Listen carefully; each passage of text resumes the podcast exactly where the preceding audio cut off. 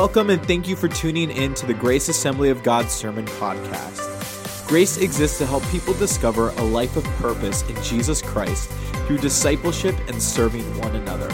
If you would like additional information, visit us online at www.graceofbelair.com. Again, thank you for joining us and enjoy this week's message. Today we are going to be sharing from Luke chapter 9 and uh, kind of give you a little bit of a backstory as to why we're bringing up this scripture today in just a moment. But um, this whole you know world is is full of information and things that are helpful, things that aren't helpful at times, and it's hard to uh, even figure out what is truthful, what's not truthful, and during this time that we live in. And so, um, you know, when it when you grow up and go to school and you do all the things that you do as a kid, there are certain things that you are taught that maybe necessarily you don't, it doesn't necessarily apply at the moment, but how many know that eventually it will be helpful in your future? And, and so as I have grown up and hear certain things about what you're supposed to do, what's helpful, you know, when it comes to going to driving school. You know, as a 15 year old and 14 year old, I thought there was nothing to it. You know, I played enough video games. It's the triangle, it's the X, it's the zero, or the circle, or the square, or the, the trigger finger, right? That just helps you to go and, and stop. And then, you know, in those video games, you drive on the sidewalk and it's not a big deal. But how many know if you drive on the sidewalk in reality, you're going to have some issues, right? And so I get it now. I get to understand the purpose of going to driving school, of how to drive safely, right? And then, you know, there are other things that you learn about, about education, why you need to take certain subjects in school. And I didn't understand the importance of geometry until I became a college student needing a summer job. And I realized that I had applied for something and I had two choices. I had the choice of working outside in the hot sun with a lot of my friends or I could work in a nice air conditioned, soft seat office with my own computer. And, um, you know, because I actually succeeded in geometry, that was so helpful that they saw that and I proved myself that I knew it, that they gave me the nice cushioned seat with the computer. You know, it probably it wasn't a Mac because you know that wasn't uh, necessarily uh, something I needed at that time. But, you know, it was a nice computer, it was nice air conditioning, and all the time my friends would, would try to sneak in just to get air conditioning, only to see the boss come in and they run back outside, right? Because that's just the way things go. And so they were jealous of me, and I was happy that I finally, I took it seriously, right? And so you, you get things now. And then I didn't understand a whole lot about budgeting until I, you know, started to, you know, have a family and, and you know you have kids and stuff. And so it, budgeting becomes more important. But at the time when i was 15 or 16 years old i was like money in money out right? It was just like hey if i got 20 bucks i'm finding a way to spend that 20 bucks. I don't care about a bank account right? And so that was just my mindset until i started to learn how budgeting was so important to prepare for things not just in the present day but in the future and so i started to get it more and more. And then, you know, I didn't understand why my parents went and shopped at Aldi's. All I knew is that they always wanted to take a quarter every time you want to take a cart. And I didn't understand that and still don't at times. And, you know, because, you know, when I went for my parents was mom and dad, I want Froot Loops. And then you go to Aldi's and it's Tutti Fruities. And I'm like, no, it's not the same, right? And then you want, you want, you know, you want you Nutella, not hazelnut spread. Like, what is that stuff? Like it's not the same thing. I don't want I want Cheerios. I don't want toasted oats. Like what in the world is this stuff, right? And then as I get older, I'm like, man, that stuff is a whole lot cheaper than the Froot Loops. So I'll take Tutti Fruities all day. I'll take I'll take toasted oats and hazelnut spread and all that good stuff because it, hey, food is food to me now. It doesn't matter. Um, you know, and so I understand now, I get it now, the importance of all these things, you know, saving money, doing all these things, learning things. And so this this message this morning that I'm going to be preaching actually was not the original message I was going to be preaching on. As I decided on Monday what I was going to be speaking on, I did some research and, and I started looking up things and, and spending some time, like what, should, what would be important for the church to hear, how can they be encouraged, things like that. And on Wednesday, I was driving down Asbury Road and this scripture actually came across my mind. This story came across my mind. And I, and I knew in my heart that this was what God was wanting to speak. And so, what I have, the points that I have here today is actually what I was dealing with this week.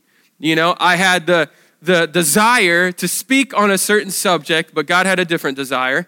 I had the tension because I was like, okay, God, I, I have a strong feeling that this is what you want to say. However, I've already done so much homework and, and research already. I've, that would be pointless for me to just disregard that for this week. And so there was this tension. And then I had to make the commitment okay, am I going to do this my way or am I going to do this God's way? And so I just, I knew in my heart that this is what the Lord would want to say to us. And so the title of the message is I Get It Now. And first is, um, as we look at this passage of Scripture today, in these verses, chapter 9 of Luke, Luke's Gospel, verses 51 through 62 there are a lot of things happening. How to follow Jesus. You know, as I've grown up and, and followed the Lord, I'm learning so much about following Jesus that I didn't know 10 years ago. And I'm still learning. I'm still learning. I'm still growing. I'm still figuring this thing out because God is so amazing. He's so, he's so intelligent. There's so much to learn from him. And there's so many things that I knew in my head, but I didn't actually live out in here and with my life. And I still struggle with that at times. That I know the information, but I don't actually live it out at times. And so it's coming to this place of, of realizing what is Jesus looking for? What are, the, what are his expectations of me as a follower? And so when it comes to these set of verses, we're going to see some things here. In verses 51 through 56, I'm gonna, we're going to sh- see throughout this whole story that Jesus' invitation is for all and it's for everybody and anybody. It doesn't matter who you are. And I think that's such an encouraging thing that Jesus' invitation is for anyone and it's for everyone. This is what we're going to read about in verses 51 through 56. If you want to turn there and read it, or it'll be on the screen for you. And this is what it says As the time approached for him to be taken up to heaven, Jesus resolutely set out for Jerusalem. Another way to say it is he fixed his eyes on Jerusalem to basically to die on the cross is what he's about to do. And he sent messengers on ahead who went into a Samaritan village to get things ready for him. But the people there did not welcome him because he was heading for Jerusalem. When the disciples James and John saw this, they asked, Lord, do you want us to call fire down from heaven to destroy them? But Jesus turned and rebuked them. Then he and his disciples went into another village. And as we open up this message about understanding how do we get this thing that Jesus is calling us to do, it's important to understand the foundation as to what we're supposed to do here and now in our world that we live in.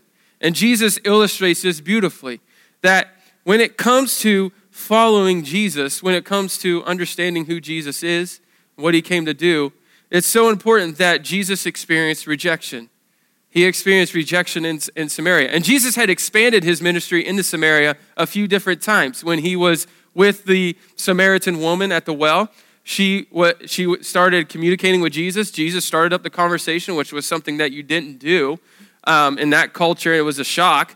Jesus started giving her facts about her life that only she could have known. She didn't post it on social media, her business, right? She only she knew something was different about Jesus. And so she invites her entire village in that Samaritan area to hear what Jesus would have to say. But then we see here Jesus experiences rejection because of where he was going Jerusalem. Jerusalem didn't like Samaria, Samaria didn't like Jerusalem. There was the Samaritans were considered by the Jewish people half-bloods.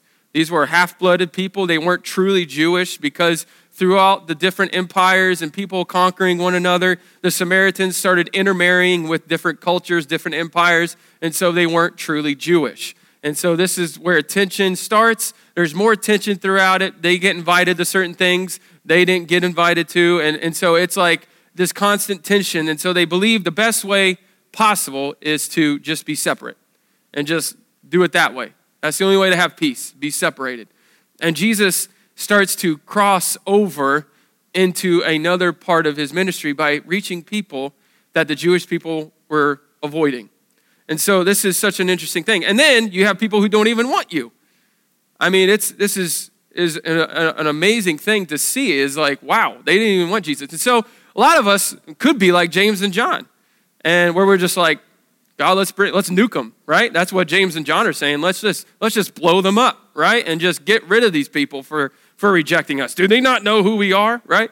And that's, I mean, and Jesus, what does Jesus do? He turns and he rebukes them for making such a statement.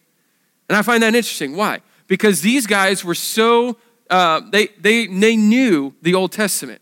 They knew what, what happens when people reject God's God's people. They knew what happened to those people. God would come and just wipe those people groups right out. And so they're used to this kind of style, you know? And so what happens with this particular part is that it reminded me of Luke 14 or Luke chapter 4 verses 16 through 19 when Jesus makes a statement using the prophet Isaiah. Talks about who Jesus is and what he came to do in this present age. And he quotes the prophet Isaiah in Luke chapter 4. And he talks about how the Spirit of the Lord is upon him, and he came to reach you know the poor he came to bring the good news. He came to rescue people. He came to heal people. All these different things. But if you look up luke or isaiah chapter 61 verses 1 through 2 he leaves out and he leaves out one particular phrase the vengeance of god. He doesn't state that in luke. Why? Is jesus misquoting scripture? No. He's telling them about the timing of what Scripture is being fulfilled in the present day and what is being, uh, what is being fulfilled in the future. So Jesus is basically saying this is a time for grace and mercy. This is a time for God's love. Jesus will talk about judgment. He will talk about the Lord uh, and the vengeance of God and talk about that, but he talks about that in futuristic terms. He says there is coming the day where you will be judged, the one who knows all you'll be judged. There is coming a day. And Jesus would make that statement to religious leaders. There is much to say in judgment of you. He would make that statement to them. But it was a futuristic statement, it wasn't the present day. Jesus said this is a time for grace and for mercy. It's not about being a combative Christian like James and John were trying to do, about combating with people and, and fighting fire with fire. That's what James and John were trying to do. Jesus says, No, I rebuke what you're trying to say because that's not the present day and what I'm trying to do. I'm trying to give them grace and give them mercy. And it's such a, a beautiful thing for Jesus to do that. And, and, and this is what even the Apostle Paul will say. The Apostle Paul will tell us in Romans you're either under God's wrath or you're under God's grace. In other words, another thing to say would be under God's law. Because the Old Testament, they would be familiar with the Old Testament. It was a a law that was given to them. These are the things God has put in order that if you do not obey them, if you mess up one time, the, the wrath of God will come as a result because you disobeyed a law. You became basically a lawbreaker, however you want to put it, right? If you get caught speeding, you may not call yourself a lawbreaker, but because you sped, you're a lawbreaker, right? I mean, that's who you are. And so Jesus is saying, if you follow me, you are not subject to the law's punishment. You are under my grace. I think that's a beautiful thing, right? Is that, man, I don't have to be subject to God's wrath because the law is the law. And if I don't obey the law, if I'm a follower of Jesus, if I make a mistake, I don't fall under the, the law's punishment. I fall under into Jesus' grace. I think that's such a beautiful thing. This is why it's good news for all of us is because I don't have to that necessarily it's not saying that it's taking away your effort, not doing anything, not trying, not just making the same mistakes over and over again. No, there is a part of you where it does take your own effort to say, you know what, I'm going to be committed. We're going to be talking about this in Ephesians chapter 2, verse 10. God tells us when we follow him, he prepares good works in advance for us to do. And so here's a couple of things that are going to come across your brain whenever God calls you to do something. You're going to have the desire, you're going to have the tension, and then you're going to have to make a choice in the commitment. And this is how Jesus talks about it with three uh, encounters that he has with people. And they all want to do the same thing, they all want to follow. But Jesus is going to teach them something about following him. And he opens the invitation for anyone. And so, if you have a Bible, you can turn there to Luke chapter 9 again. And what we're going to look at today is Jesus' invitation being for all. The first one is the desire. Let's look at this in verse 57 through 58. As they were walking along the road, Jesus is making pit stops on his way to Jerusalem. A man said to him, I will follow you wherever you go. Jesus replied, Foxes have dens, birds have nests, but the Son of Man has no place to lay his head. So, as this guy, as they're walking along, a man makes a confident statement. He says, I have the desire to follow you. You know, we've all had a desire to do things, right? I had a desire to ski one time until I realized crashing was not something I really desired after all. And so, you know, it took a couple of, of, of guides, you know, as I kept crashing they said, You need to go to the bunny hill. And that shot down my pride and confidence real quick because they're like, You need to go to the bunny hill now, right? And my wife, she's not, she's not consoling me and saying it's okay. She's laughing and she's like, Yes, I'm better than you at this. Like she's excited. And I get to go to the bunny hill, right? So I had a desire to do something, but it didn't work out the way I wanted it to work out. And so, haven't been skiing since. All right. Now, we all have a desire to do something. And this man had a desire to follow God. And Jesus is pointing out something because the way this man has perceived following him is different than the way Jesus is, is, is picturing it. This guy has an idea. This is what it's going to look like following God. And Jesus says, no, it's not the same perception, it's different. This man is looking at Jesus as a rabbi, which he is, but he's more than just a rabbi. He's more than that. Jesus is talking to him about the fact that there is rejection when you follow me. There is rejection. We just read about it. He, he was rejected, and nobody, they wouldn't allow him in the village because of where he was going and what he was going to do. He was going to Jerusalem. And so they rejected him. And Jesus is showing this man that, yes, as a rabbi, you would have people follow behind you, the your followers, and you would observe, you would ask questions, you would have communication with the rabbi. And Jesus was simply saying, I'm more than just a rabbi. It's more like you following a prophet which that would automatically make them think of Old Testament prophets, which Old Testament prophets were rejected a lot. They had some terrible things happen to them.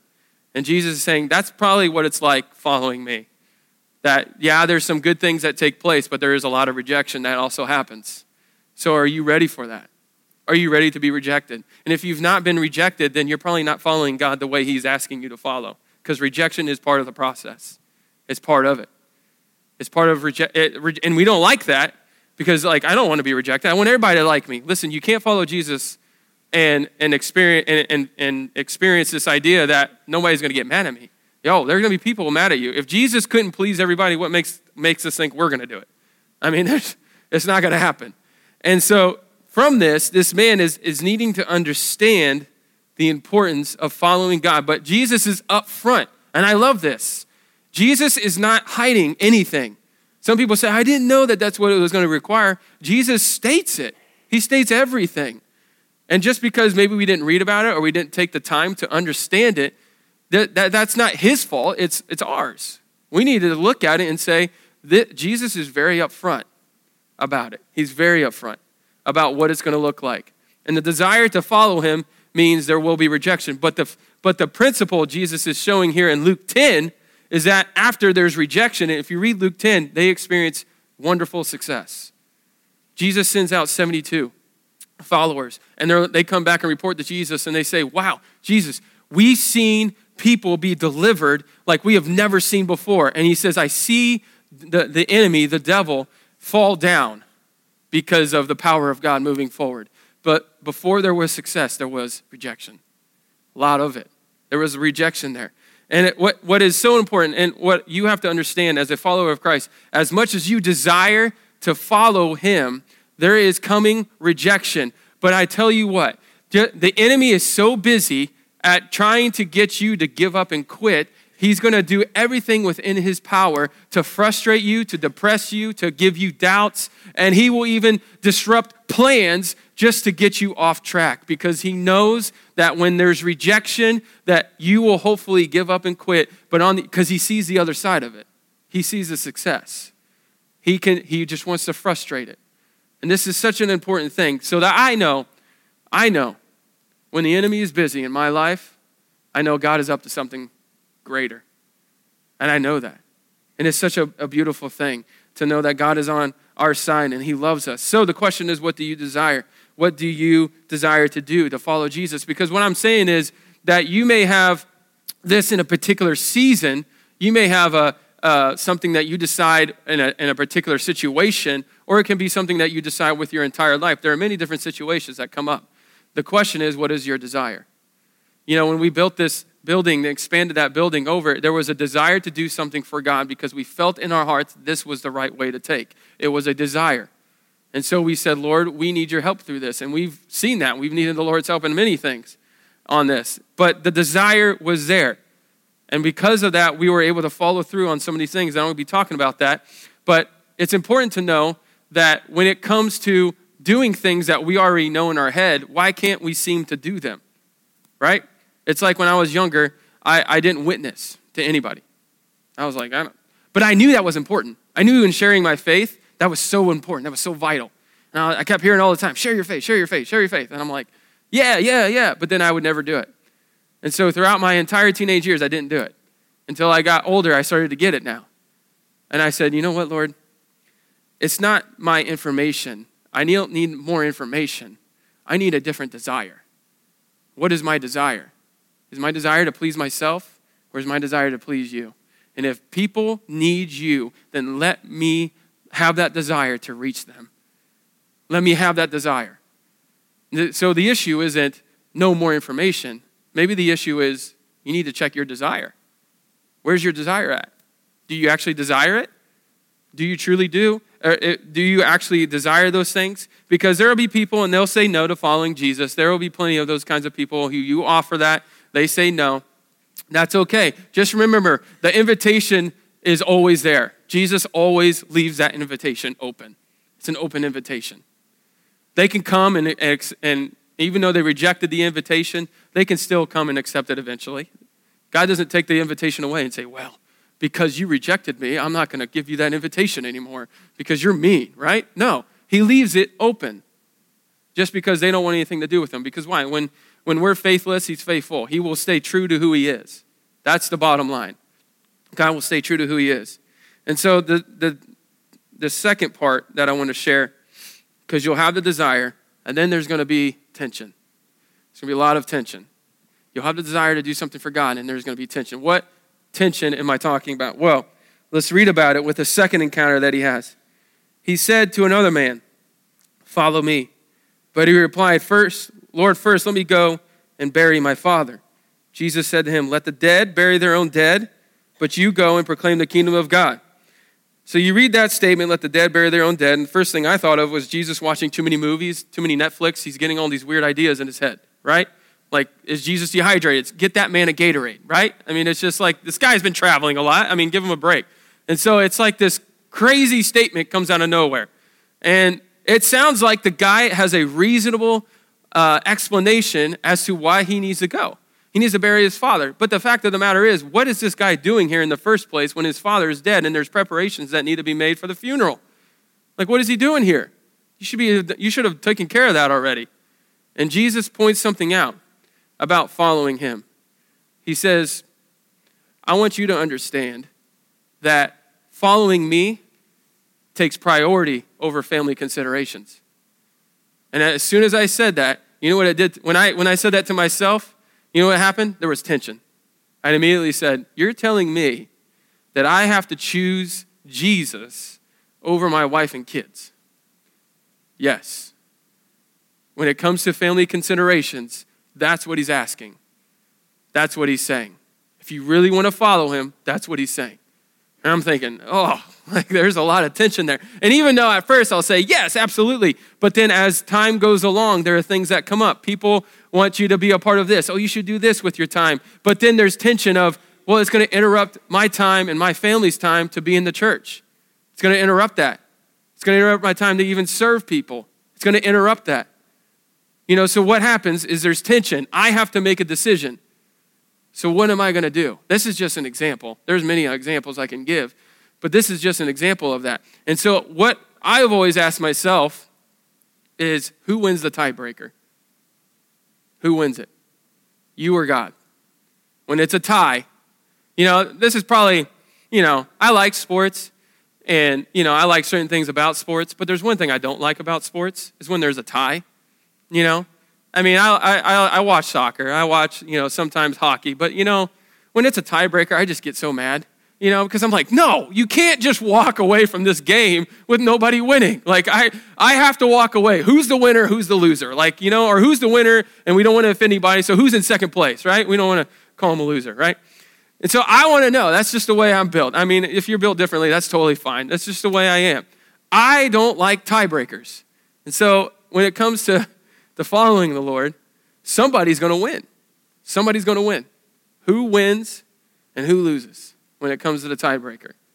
And that could go with a number of different situations, but listen, it's, an, it's so important when it comes to, to tensions, when it comes to those kinds of things, we have to understand am I going to, God's going to give you the invitation to, to take a chance and say, I'm going to trust Him over my own way, over my other family considerations. That's a big deal. That's a big trust. But yet, God's going to come through on that. He's going to come through on His promises.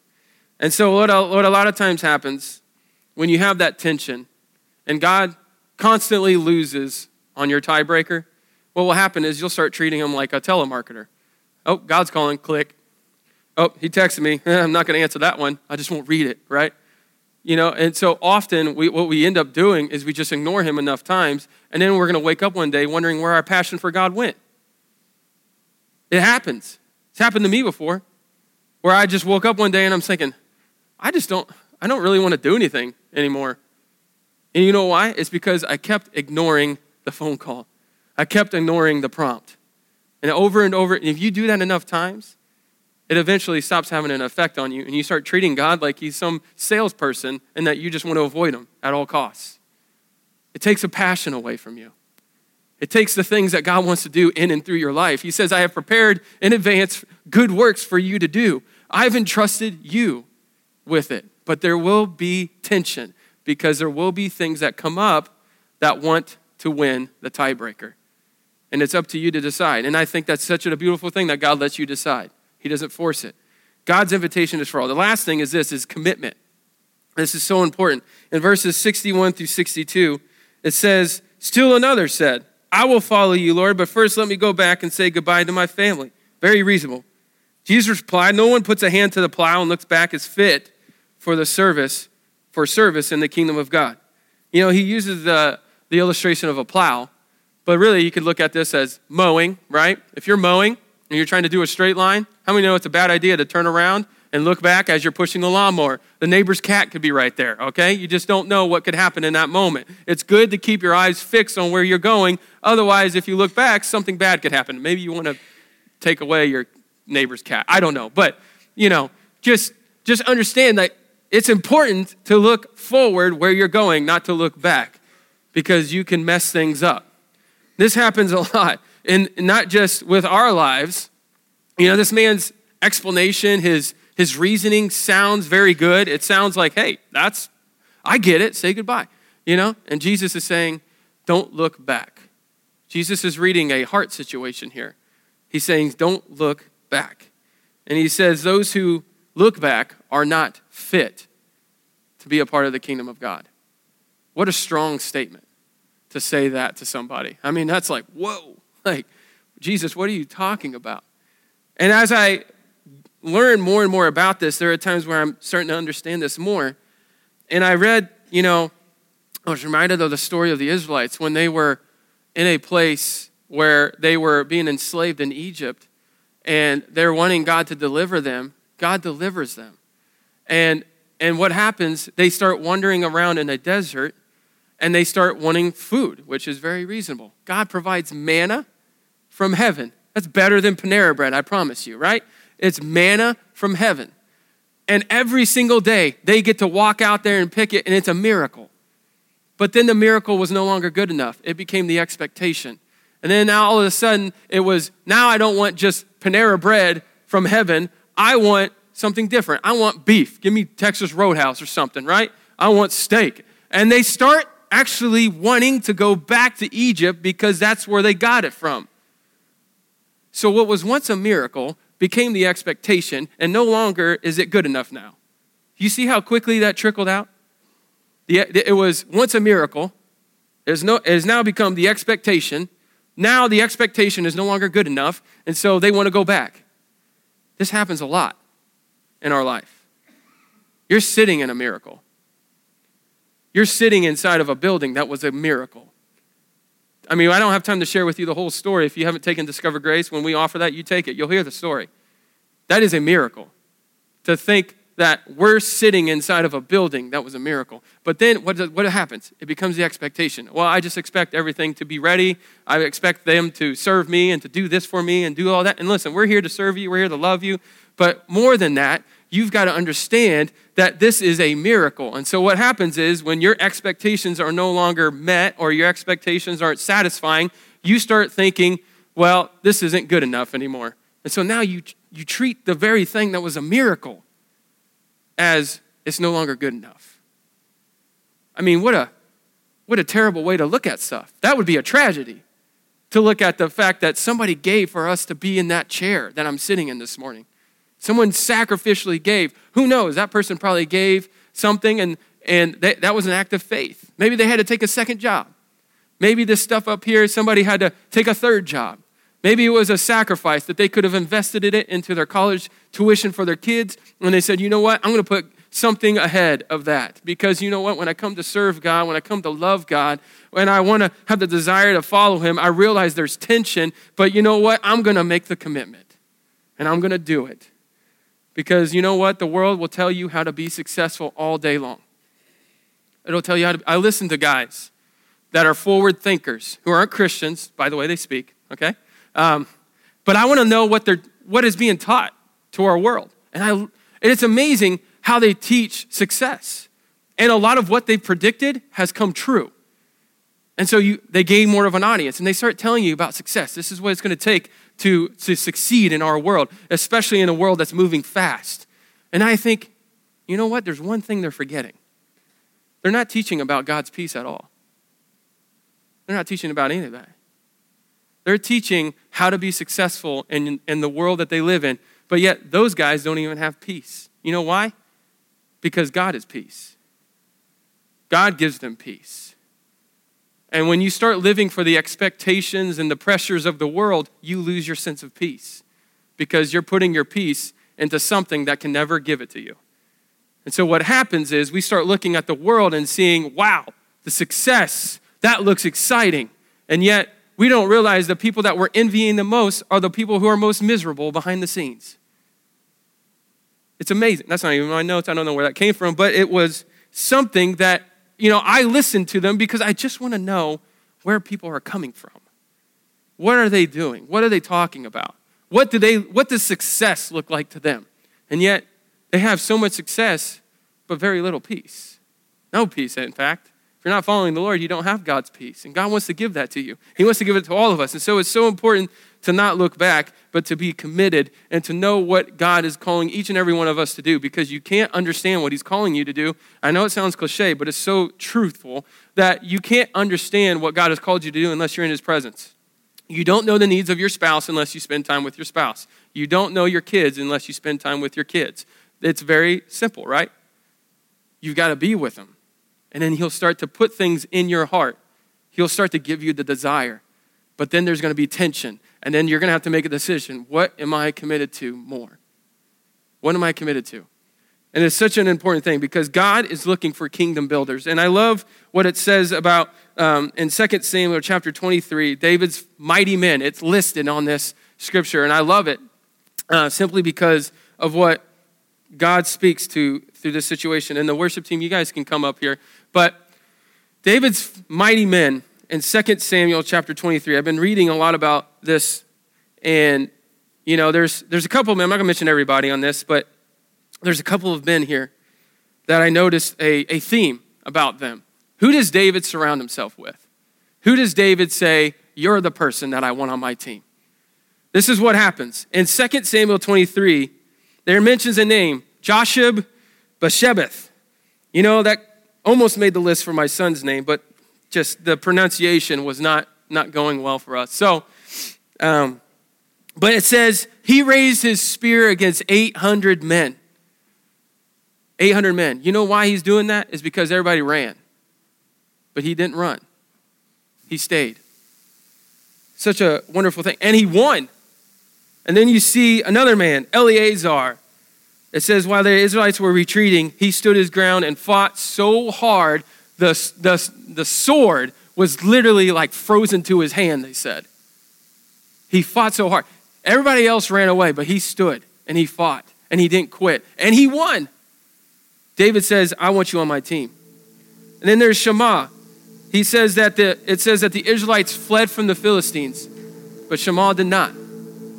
He stayed and he fought and he won. And the guys that retreated came back only to see that everyone that was running against him was now dead on the ground because Shammah stayed. And I encourage you to understand this very principle God wants to maintain what he has, but he's interested in expanding his kingdom. David knew that if I want to be successful, if I want to do this thing for God, I need people who cannot just necessarily maintain, but I need people who can expand who have that mindset that when everybody else runs during the bad time, I'm staying. I'm committed.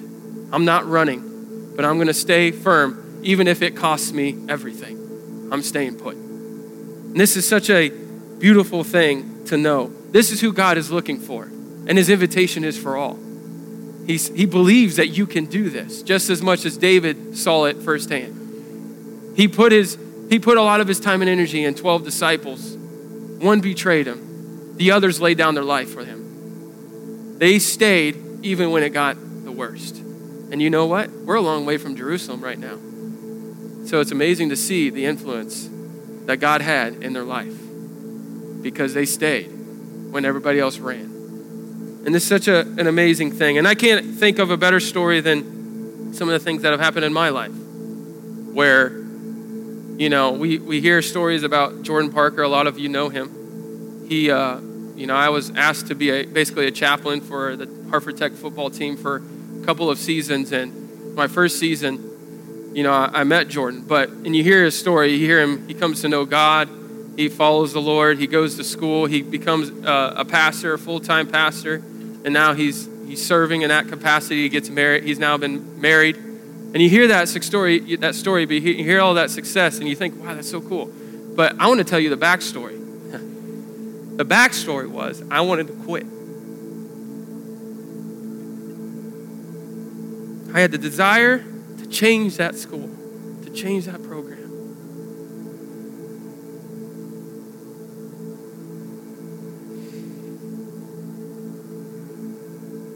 And I remember three quarters of the way in that season, nothing was happening. I just said, God, I'm done. I'm done. Nothing's working. I've tried. I've given it my all. I'm done. Then Jordan, out of nowhere, asked me, How can I contribute to society, Coach Bobby? And I was like, That came out of nowhere. No, that was God. And so I invited him, came to know the Lord, came to serve the Lord, came, and he's doing great things. And I encourage you to understand something. That was not me, that was all God. I had a desire, but then there was tension. And I said, I can't do it. And it was like God was saying to me, okay, here's a chance. How committed are you? And I stayed.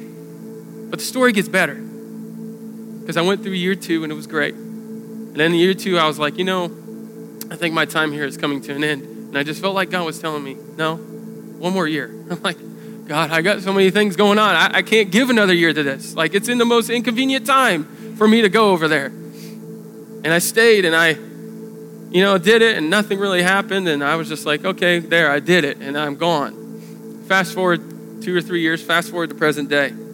I'm in the grocery store and I go up to the cashier and I'm paying for my stuff and I recognize him. And he looks right at me and he says, You're Coach Bobby, aren't you? And I said, Yes, sir, I am. And I said, I remember you. You're from the Hartford Tech football team, aren't you? And he said, Yes, sir. And it was the kid, believe it or not, year three. I don't know what why he was on the sideline by himself. I think he was hurt or something, or the coach didn't like him. I don't know. And so I would come every day to that practice, and I would just stand right next to him because he was the only kid not busy, not doing anything. And I just stood there and I talked with him and, you know, wait for the coach to look away, and then we start laughing about something, you know, just trying to just ease up a little bit, trying to make him feel relaxed, and, and didn't think anything about it. but now I know why.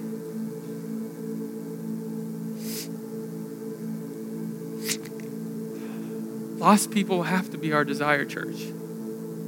It has to be our desire. It has to be it. This church was not built just for us to be entertained. This church was built to expand his kingdom. I realize that now. More and more every day. I realize now that when I served with Extreme Family Outreach these past couple years, you know, at first I was kind of like, they're not doing anything special. They're just going and doing their thing and then they leave. And then they come to me with an opportunity and they said, I want to give you, we want to give you two neighborhoods to minister to. Two. Not one, two. And I was like, oh, like, oh my goodness. I want to give you two neighborhoods that most people avoid. But we want you to go in. And we want you to share the gospel with them. And we want you to love those kids so that when you see that eight year old taking care of a newborn, you know her story. That mom and dad just, for whatever reason, they're working a lot, or mom and dad are not doing things that they should be doing, or mom and dad are just they're so tired, they're so depressed, they can't even go outside. You see those eight year olds take care of that newborn baby, it hits you. They deserve Jesus, they deserve hope. And I understand I'm getting emotional right now. I just get emotional when I talk about people who are lost. Because, man, I don't know where I'd be without him. I don't know where I would be if I would have said, no, no thanks. I don't want any part of it. I'm too busy. I got too much to do. But I felt a tug. And I was like, I got to. I got to do it. I can't say no. I got to do it. And I did it. And you know, I can give you all the success stories, but there's a lot of stuff I said no to before, too, as well. And you know, I just came to that point of, you know, what, I'm not going to live in regret. I'm going to live in the successes and the future that God has for me, and I'm going to step into that. This is what we're doing. We're not doing this for just for ourselves to be entertained. Yeah, look at the entertainment. It's great. I think it's wonderful. But you know what? It's for that girl that's eight years old. It's for those kids whose parents are addicted to drugs. And that's the best part of their day is to come out there and hear a presentation that you know, I don't think is really, I, at times I'm just like, I just feel like an idiot. and yet I notice God's working. I know I'm over time, I'm sorry, but I just wanted to share that with you. I get emotional about lost people because there was a, t- there was a time where I didn't care. I said I did, I just didn't put that into practice. Now I realize why Jesus, when he walks to Jerusalem, he weeps. You know, men, it's, it's okay to cry, men. It's okay. Jesus cried over Jerusalem because they missed the Messiah. They missed it. He weeps over them because they missed the chance to see the Messiah on earth and they put him on a cross instead. I now know why Jesus wept over Jerusalem because they missed the desire.